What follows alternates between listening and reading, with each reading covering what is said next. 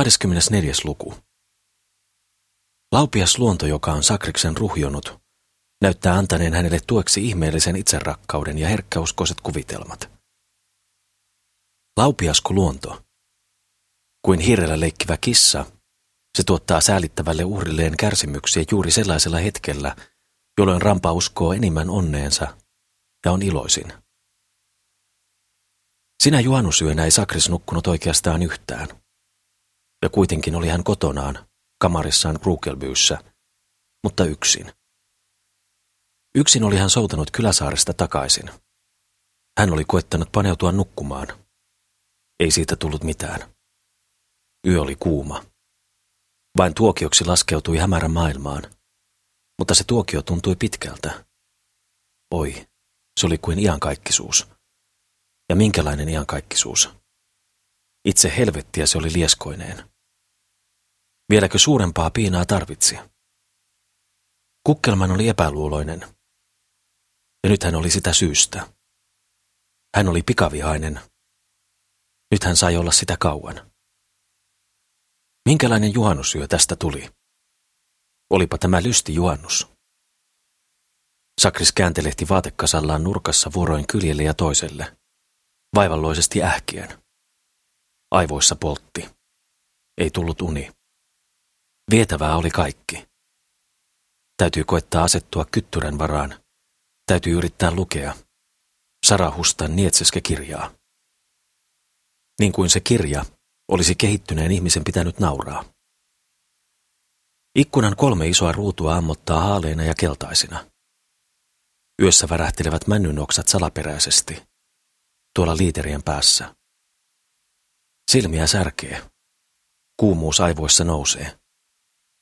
Ei lähde vain se yksi ajatus mielestä, vaikka koettaisi kuinka tirkistää kirjaan. Sakris työntää itsensä yhtäkkiä käsillään pystyyn. Jalat ovat tavattoman väsyneet.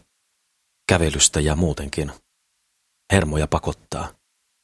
Melkein panee konttaamaan. Hän hoippuilee nyt sinne ja tänne paitasillaan. Kotiin palattuaan oli hän heti riisuutunut, vihaisena ja heittäytynyt makuusijalleen, vetäen peiton kyttyränsä ylitse. Kuka uskoisi tällaista? Mitäs nyt oli tapahtunut? Kukkelman astelee vesiämpärin luokse ja valelee päätänsä vedellä, niin että tukka riippuu suorana ja keltaisena, kuten oljenkoret sateessa. Sakris sieppaa tukkansa ja vääntää sitä kuin nainen, joka pesee hiuksiaan. Oli valunut vettä hänen niskaansa vyötäröille asti ja rintamuksille. Sitten kiiruhtaa hän ikkunan ääreen, kurkistelee kylän tielle. Kuinka monennen kerran hän jo kurkisteleekin. Ei tullut ketään. Ääniä vain kuului, mutta toisten juonusta remuavien miesten ja naisten. Ääniä sieltä täältä, naurua ja hoilaustakin. Tuo nauru oli nyt hänestä ilkeää kikatusta. Entä hoilaus? Juopottelua? Ei tullut ketään. Ei Nelma. Vieläkään. Ja nyt kello oli jo. Kuinka se saattoi olla vasta yksi? Kello, jonka Sakris kaivoi liiviensä taskusta, oli kai seisattunut. Ei. Vedetty se oli. Se takoi kuin ennenkin. Kamarissa kajahti ramman ärisevä nauru. Sakriksen täytyi jälleen mennä vuoteilleen. Mitä? Olisiko Nelmalle ja Mimmille tosiaankin tullut jokin oikea este? Sitten Sakris ärähti. Kun menet naisen luokse, niin ota ruoska mukaasi, sanoo Sarahusta. Sakris oli väsynyt. Omin silmin hän oli nähnyt Nelman ja Mimmin kävelevän noiden herrojen mukana. Sen hän oli nähnyt. Ja nyt hän, sellainen mies, piinasi itseään muisella kuin Nelma. Hirmuista raippaa tarvitsisi Nelma ja sitten hänet olisi potkaistava ulos. Itsensä kukkelmanin oli kehityttävä korkeammalle, kohottava, pilviin, noustava edistyneen ihmisen ajatuksien siivillä, miehen ajatuksella. Tietä kuului taas ääniä. Juhannusyö. Sakris nauroi. Hek, hek, hek. Eikä hän kuitenkaan nauranut. Hän nousi taas ja tirkisteli kylälle. hän huokaili. Niin hyvä oli kaikki ollut, hänen ja Nelman välit. Niin hyvää. Ja vielä paremmaksi piti tulla. Hän oli ostanut Nelmalle sormuksenkin. Ja olisi tässä ostettu tonttikin. Nyt, Nelma. Kukkelmanin kurkkua kaivelee ikään kuin itku. Hän kököttää makupaikallaan. Mitäs nyt? Nyt ne tulevat. Nyt se saisi ruoskaa. Nelma. Sakris työnsi korvansa edestä pois märät hiukset, että olisi kuullut paremmin. Oliko tuo Nelman naurua? Kelvottoman. Ja Mimmille pitäisi antaa oikein selkään. Lieneekö Mimmi edes mikään aatelinen? Byskata taitaa sittenkin olla. Joku pari siellä kulki ohitse. Eivät tulleet. Kukkelman karskutteli hampaitaan. Antaa naisten kuljeskella. Hän otti nurkasta kohennuskepin valmiiksi. Sillä hän näyttäisi Nelmalle. Niin, antaa heidän kuljeskella. Pahoilla teillä. Alhaisilla ja synnillisillä teillä. Rampa väänsi ovensa sisältä lukkoon. Kaksinkertaiseen lukkoon. Äsken oli hän sen jättänyt raolleen, ottaakseen Nelman vastaan. Nyt. Tulkoonpas Nelma kotiin. Ei pääsisi. Sakris makaisi sisällä Nelman vuoteessa ja nauraisi itsekseen. Rampa nauroikin. Nauru oli lyhyt, ikään kuin hätäinen, ja hän kuunteli sitä. Tuota hänestä itsestään lähtenyttä naurua, niin kuin jotain outoa. Kuunteli kasvot kattoa kohti, Nelman lavalla kellottaen. Enää ei kuulunut mitään, ainoastaan huokaus ulkoa, puitten suhina. Ovi täytyy pistää lukkoon, parkaiden varalta. Nelma, hänen oma Nelmansa. Jälleen soluttautui kukkelman lattialle. Hän otti nyt uunista kourallisen poroa ja hiiltä ja riputti ne Nelman vuoteelle. Naureskeli siinä yksinään ja mutisi. Maatkoon nyt tässä, maatkoon, ja tulkoon likaiseksi. Mutta sitten ei hän itsekään voinut loikua siinä lavalla. Hän asettui siis keinutuoliin. Ajatteli surren ja synkkänä Nelmaa. Kyläsaaren rannassa oli Sakris jäänyt kätkemään airoja pensaaseen. Naiset menivät mukaan valitsemaan kahvinkeittopaikkaa. Sakris odotteli. Eivät tulleet takaisin. Hän alkoi koria ja harmonikkaa kantaen tallustella sisemmälle saareen, mutta ei tavannut naisiaan. Sakris tallusteli, etsi kaikkialta. Ja viimein näki hän Mimmin ja Nelman kävelemässä kolmen herran seurassa. Kaikki he nauroivat. Yksi pyrki taputtelemaan Nelmaa. Kukkelman töllisteli. He juoksivat pois, herrat ja naiset perätysten. Nelma nauriskeli. Sakris ei haiskellut enää heitä. Hän palasi venheen luokse. Siinä hän vielä hiukan odotti. Sitten souti hän yksinään vihaisena kotiin. Automobiili horisee jossakin. Pysähtyy ja jymsyttää.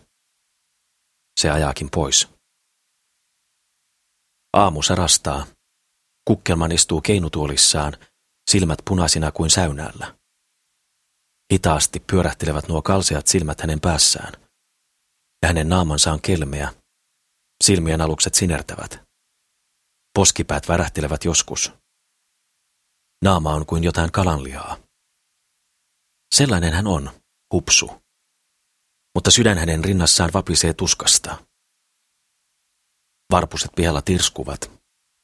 Ramman ruumis on niin heikko, että se tuskin pysyy pystyssä, kun hän nyt laskeutuu juomaan vettä kuivaan kurkkuunsa ja katselemaan autiota huonetta. Sitten narisee yhtäkkiä ulkoovi, eteisen ovi. Nyt ne tulevat. Ja ne tulivatkin. Sakris fänsi lukkonsa auki. Mimmi huudahti. Täällä hän onkin, ei hätää. Minnekä te saarella jouduitte? Jösses, ajatelkaa kun lähdettiin Paatin luota, niin minä tapasin kaksi serkkuani maalta. Olivat tulleet Helsinkiä katselemaan. Hauskoja poikia. Epä ihastuivat, kun näkivät minut. Pakolla he tahtoivat minua kanssaan kävelylle. Enkä minä jättänyt Nelmaa yksin. Nelma raiska. Oliko sinulla joukossa ikävä, kuinka me käveltiin? Käveltiin ja juteltiin. Oikeita kavaljeereja. Mutta sitten tulemme paatille, paatti poissa ja eväät kaikki poissa. Ja ajatelkaa meille semmoinen hätä, että oliko pykmestari hukkunut. Ja kuulkaas, teidän tähtenne saimme kävellä yöllä yksin tällaisen matkan. Mimmi torui todella vihaisena. Nelma ei virkkanut ensin mitään. Alkoi hiljaa availla eväskoria, joka oli oven luona nurkassa, harmonikan vieressä. Ja säälitteli, ettei Sakris ollut yhtään syönyt. Katseli rampaa pelokkain, mutta kuitenkin vilpittömin silmin. Mimmi jutteli yhäti noista hauskoista kavaljereista. Sakris kuunteli syrjästä pälyen. Kuunteli. Todistaisiko jokin Mimmin suusta luiskahtanut sana, että naiset olisivat tehneet yöllä jotain synnillistäkin? Sitä ne eivät todistaneet. Silti Sakris epäili. Hänen sisunsa alkoi ikään kuin hautua kostoa.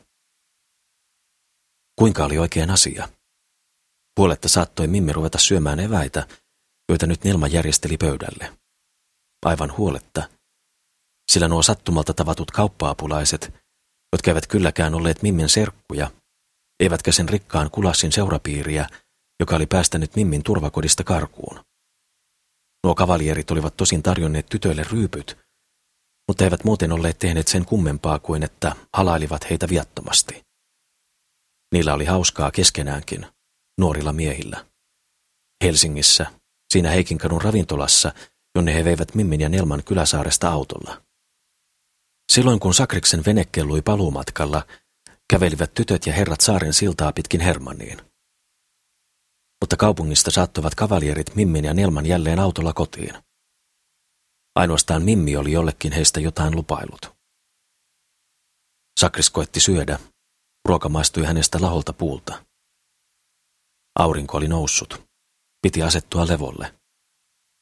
Silloin, mitä kummaa, vuode, jossa Mimmi makasi, oli porossa ja noissa.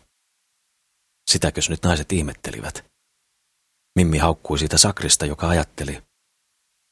Tuon byskatan vuoteen, kos minä töhrinkin, enkä Nelman. Rampa irvisteli keltaisilla hampaillaan, eikä tunnustanut mitään. Nelma aavisteli jotain, vaikkei ymmärtänyt. Siivosi hiilet ja noet lavalta pois. Mimmi heittäytyi levolle ja alkoi kuorsata, seljällään ja suu auki. Nelma valvoi vielä Sakriksen vieressä ja mietti. Sakris oli nukkuvinaan. Silloin tällöin näytti hän rauttavan sinertäviä luomiaan. Lopulta hän ne avasikin ja sanoi huokaisten verkalleen. Työtä pitäisi tehdä. Niin, ohhoi. Täytyy jatkaa se työ siellä kulassi Suomenvaaran luona. Ja sitten täytyy ruveta säästämään rahaa ja ostaa tomtti. 25. luku.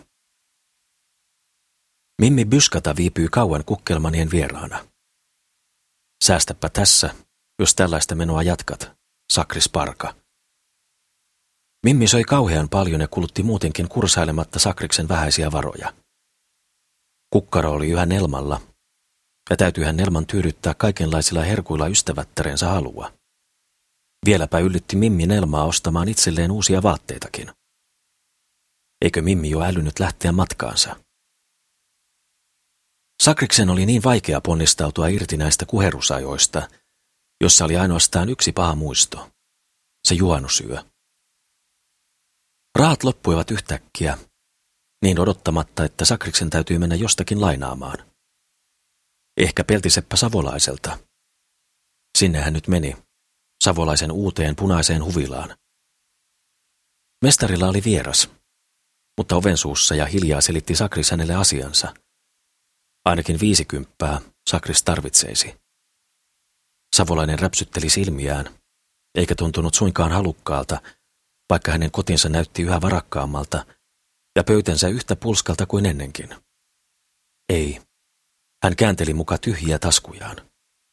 Sanoi kuluvan itseltään kaikki omaan elantoon. Hänen täytyy nyt ottaa kaksi kisälliä vastatehtyyn verstaaseensa. Tuolla oli verstas tontin kulmassa. Tämä mies tässä oli sen rakentanut. Peltiseppä osoitti vierastaan. Viime aikoina olikin Sakris kuullut täältä päin vasaran ja kirveen mälskettä. Ehkäpä tällä Skotri Ramperilla olisi kukkelmanille antaa, nauroi savolainen ja osoitti sohvassa istuvaa taasen. Sakris tuli peremmälle. Sakris tuli peremmälle. Savolainen esitteli hänet Gottfried Strandbergille, iskien silmää vuoroin mieheen ja toiseen. Sanoi, tässä on kukkelmanni, meidän kylän miehiä. Strandberg töllisteli, ja kun rahoista oli puhe, alkoi kehua itseään. Kertoi ensin muuttaneensa tänne Helsingistä. Täällä olivat mörskät huokeammat, eikä häneltä työ loppunut missään, maallakaan. Hän ei noudattanut kahdeksan tunnin työpäivää, ei kuulunut ammattiyhdistykseen, eikä minkäänlaisiin puolueisiin. Välitti viisi niistä. Teki pelkästään urakkatyötä, ja siksi oli hänellä rahaa. Ja hän ryyppäsi. Silti jäi eukolle ja lapsille tarpeeksi. Nytkin haiskahti Strandberg väkeviltä. Sanoi juoneensa kaksi vuorokautta yhtä mittaa virolaista ja menettäneensä toista tuhatta markkaa, joidenkin arkkitehtien parissa. Tällä kertaa hänellä ei ollut enempää kuin parisataa, mutta viitisenkymmentä hän aina voi vipata, rehelliselle miehelle. Savolainen takasi Kukkelmanin rehellisyyden. Ja Sakris kertoi, että hänelläkin oli kesken jätetty työ täällä toisessa kylässä. Juteltiin vielä jotain. Strandberg kerskui, Savolainen naureskeli ja kerskui. Ja Sakris kuunteli heidän oivallisia olojaan. Sitten lähti Sakris pois, luvaten tulla maksamaan ammattikaverille viikon päästä. Viisikymmentä ei, toden totta, ole suuri raha kalliina aikoina. Miettiväisenä vilkaisin Elma seteleitä, miettiväisenä ja huolissaan. Mutta ei sanonut mitään, enempää Sakrikselle kuin Mimmillekään. Kuitenkin huomasi Kukkelman jotakin hänessä. Ja alkoi ikään kuin häntä lohdutella, puhuen tulevasta omasta mökistä ja eräistä muista uusista suunnitelmistaan, jotka olivat syntyneet hänen päässään aivan äskettäin ja jotka keskittyvät hiukan liikemies Suomenvaaran suopeuteen. Niistä suunnitelmista lähtisi Sakrikselle kenties vielä nätistikin varoja. Elämiseen ja ehkäpä oman tupasenkin pykäämiseen. Kului pari päivää, ja Sakris tallusteli Mikko Suomenvaaran luo. Mikko oli nyt kotona. Oli ollut jo viikon. Käynyt Kuopiossa ja Tukholmassa, Virossa ja Konginkankaalla. Hänellä oli nyt paljon koiranpentuja. Näiden koirien ja huvilansa ristiäisiä oli hän viettänyt joku päivä sitten eräiden toveriensa kanssa. Vuoroin kaupungissa ja vuoroin täällä kotona. Huvila oli kasteessa saanut nimen Humplanvilla. Upainen muoto paviljongin ruotsalaisesta nimestä, joka oli ollut Humlevilla. Monta pulloa oli lyöty kasteen merkiksi kallioihin, ja monta paukkua ammuttu Mikon uusimmalla, hyvin rasvatulla kiväärillä, penikoille nimiä annettaessa. Roimasti oli ammuttu, sekä sisällä että ulkona, niin että ruudinsavu kärysi kamarissa ja keittiössä – ja sälöt lensivät etäällä metsässä petäjien kupeessa. Muori oli hermostunut ja pelkäsi. Mutta ampujat vakuuttivat, etteivät he saattaneet erehtyä. Kultapojastaan muori sen uskoikin. Nyt olivat vieraat lähteneet, ja Mikko jälleen entinen, älykäs Mikko, jota täti ihaili. Mutta hirveä päänsärky vaivasi Mikkoa juuri sinä päivänä, jolloin Sakris tuli. Sakris huudahti kulassin kamarin ovella suu ystävällisessä naurussa. Terve Mikko, terve. Täti oli jo kertonut, miksi kukkelmania ei näkynyt täällä. Mikon ei tarvinnut kysellä. Koiratarha näytti kovin keskentekoiselta. Mikko tuli ulos ja komenteli vihaisesti taakseen kamarin jääviä pentuja. Hän huusi. Hiljaa molla! Älä ulvo peijakas kuin rasvaamaton ovi. Hiljaa räy. Hiljaa Joonas. Suu kiinni, Piru. Sakris istui portailla. Mikko istahti sinne myöskin ja piteli otsaansa. Heiluvee-koira makasi Mikon vieressä, nojaten kuonoaan isäntänsä jalkaan. Sisällä koiranpenut vikisivät, uikuttivat ja ulvoivat kuin riivatut. Kukkelman alkoi puhua, että koirakartonon rakentaminen oli myöhästynyt, jonkin verran. Viisi viikkoa, viisi viikkoa myönsi Mikko. Jassoo, jassoo, sanoi Sakris. Onko se aika jo niin ulos kulunut? Sitten jatkoi Sakris verkalleen, ettei hän ollut voinut arvata, että nämä männyt olisivat niin kovia ja isoja. Niitä ei saanut edes kaatumaan muuten kuin kiipeämällä puuhun ja nytkyttämällä. Eikä lastua irti piilulla, ellei saanut aina pienen välin päähän nikaroita puuhun. Sellainen vanha, kalliolla kasvanut petäjä on kuin rautaa. Jos Sakris olisi tämän tiennyt, toisin olisi hän ajan määrännytkin. Hän lopetti. Mutta onhan aikaa, nytkin vielä. On, on, myönsi Mikko. Sakris jatkoi. Hänelle oli tullut kaiken lisäksi sellainen este, että lähetettiin hänen luoksensa maalta eräs serkun tyttö. Jos se tyttö olisi saanut asua täällä, niin sitä oli kyllä tädille ehdotettu, mutta... Nyt asuu Sakris jälleen Krukelpyyssä. Siellä on se tyttö hänen hoidettavanaan. Mutta saattaapa Sakris tulla päiviksi tännekin töihin. Kyllä niin, sanoi Mikko. Kyllä saattaa. Peijakkaan penikat. Sakris sanoi. Tästä alkaen tulee koirakartano pian. Vaikein on jo timrattukin ylös. Ja minulla on jo piiristykset sisuksista. Sakris vetää taskustaan muistikirjansa, johon hän on piirrellyt kaikenmoisia viivoja. Niiden vuoksi on hänellä ollut paljon vaivaa viime päivinä. Nyt hän arvelee, piirustuksia Mikolle näyttäen, että kopit pitäisi pykätä hänen mielestään noin ja asetella noin. Ja tähän näin tulisi yksi kulma ja tuohon taas toinen kulma, että porstua siihen sopisi. Ja tuohon vielä yksi vinkkeli, niin koridori tulisi sillä tavalla, ja kaikki olisi praktillista. Oivalliset riitingit, naurahtaa Mikko. Sitten Sakris vaikenee. Menee hetki, ja myöskin Mikko on vaiti. Ainoastaan penikat vinkuvat sisällä. Rampa sanoo, sillä tapaa se nyt tulee, ja se tulee huokealla, jos Nyfer aikaisiin palkkoihin vertauksen tekee. Mikko ei virka mitään. Sakris raaputtelee korvallistaan, liikuttaa itseään oikealle ja vasemmalle, ympärilleen katsoakseen. Sitten sanoo hän, silmissään pieni välkähdys, salaperäisellä äänellä. Mutta yksi pyyntö minulla löytyy. Että ei saisi kertoa kenellekään muulle Timmermanille, miten huokealla minä teken. Ne suuttuvat sellaisesta. Ja minä, minä halveksin rahat. Sakris katselee jälleen Mikkoon. Sitten hän toistaa. Jaa, jaa, minä halveksin rahat. Mikä on raha? Mikko sanoo. Niin, mikä onkaan raha? Hulluutta se on. Jaa, jaa. Niin, rahan tähden he viasivat minua, jatkaa Sakris. Siksi ei pidä heille sanoa. Ei sanota, lupaa Mikko. Taas hiljainen hetki. Sakris katselee ympärilleen ja alkaa sitten puhua. Katsos päälle vain tuossa tuota ovea. Se menee oikein kiinni. En ole huomannut sitä ennen.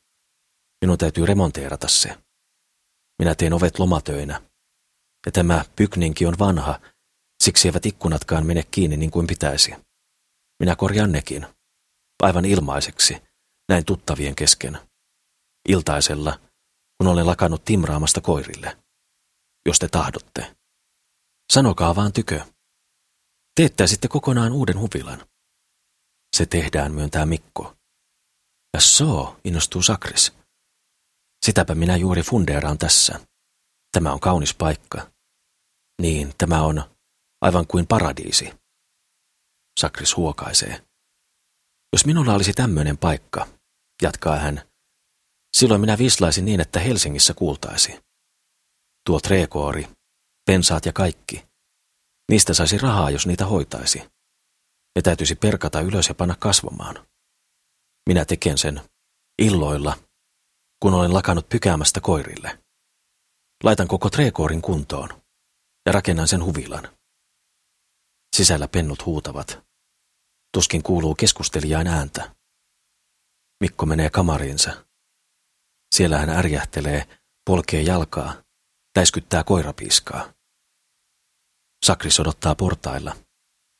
Muistelee, että Nelma tarvitsisi rahoja, nyt kohta. Sitten Mikko kantaa ulos kahta penikkaa, yhtä kummassakin kourassa. Nakkaa ne portaitten viereen. Siinä ne, pienet ja vasta emosta erotetut raukat, ryömiskelevät ja puskevat toisiaan. Sakris sanoo, ne ovat sievät kreatyyrit. Ja niin, tämä paikka täällä. Minä viihtyn niin hyvästi täällä. Otan urakalla sen uuden huvilan. Sanokaa vain tykö. Se urakka olikin Sakriksen uusi suunnitelma, josta hän oli Nelmalle vihjailut. Minkälainen tuo huvila pitäisi tehdä? Sakris esittää minkälainen ja mille paikalle. Sen voisi alkaa jo heti, kun koirakartano on saatu pystyyn. On ehdottomasti paras rakentaa laudoista. Kukkelman rakentaisi sen vähitellen. Tilaisi laudat, turvepehkut, kaikki. Asusi krukkelbyyssä ja kävisi täällä milloin miellyttäisi. Eihän sillä niin kiirettä. Eikä urakan maksamisellakaan. Kaunis ilma, sanoo Mikko, mutta päätänsä.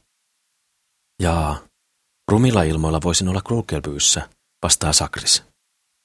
Ja mikä on raha? kunhan kehittyneempi ihminen tulee maailmassa toimeen. Minä, raha on turhuus, ja kuulkaas, minulla on ollut täällä niin lysti olla. Minulla on ollut täällä niin lysti. Yhtäkkiä huudattaa Sakris. Niin lysti, kuin olisin teidän ottopoika, ja tädinkin ottopoika. Ottopoika, älistyi Mikko. Sakris vahvistaa. Niin, niin, siltä se tuntuu. Ja tiedättekös mitä? Tuntuu aivan kuin me oltaisiin veljeksiä. Veljeksistä minä tykkäisin. Miksi ei koko maailma saattaisi olla veljeksiä? Jokainen auttaisi jokaista. Minä semmoisella, mitä minulla on, ja toinen toisella. Työtä ei maksettaisi, mutta se vaihdettaisiin rahaan. Niin kauan kuin yhteiskunta on sillä tavalla järjestelty, että on rahaa eikä työtä voi vielä vaihtaa vaatteisiin ja ruokaan. Eihän nykyään ole vielä se oikea valtakunta tullut. Oho, huudahti Mikko. Taidatte olla pieni polsu. Mikko nauroi makeasti. Hän heilautti kättään. Voi veliseni, älkää hän. Kun kommunisti rikastuu, tulee hänestä porvari. Ja tuhat kertaa entistä ilkeämpi. Siinä se. Sakris kiiruhtaa selittämään. Jaa, en minä sen tähden meinaa. Ja mitä tulee rahaan, ei vaan saisi nylkeä toista, vaan pitäisi ottaa sitä niin vähäisen kuin mahdollista. Nyt tuli täti ovelle ja kutsui sisaren poikansa sisään. Kahville.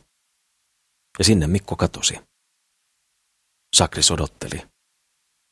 Hetken päästä kantoi muori ulos kokonaisen laatikollisen koiranpentuja, että Mikko saisi nukkua.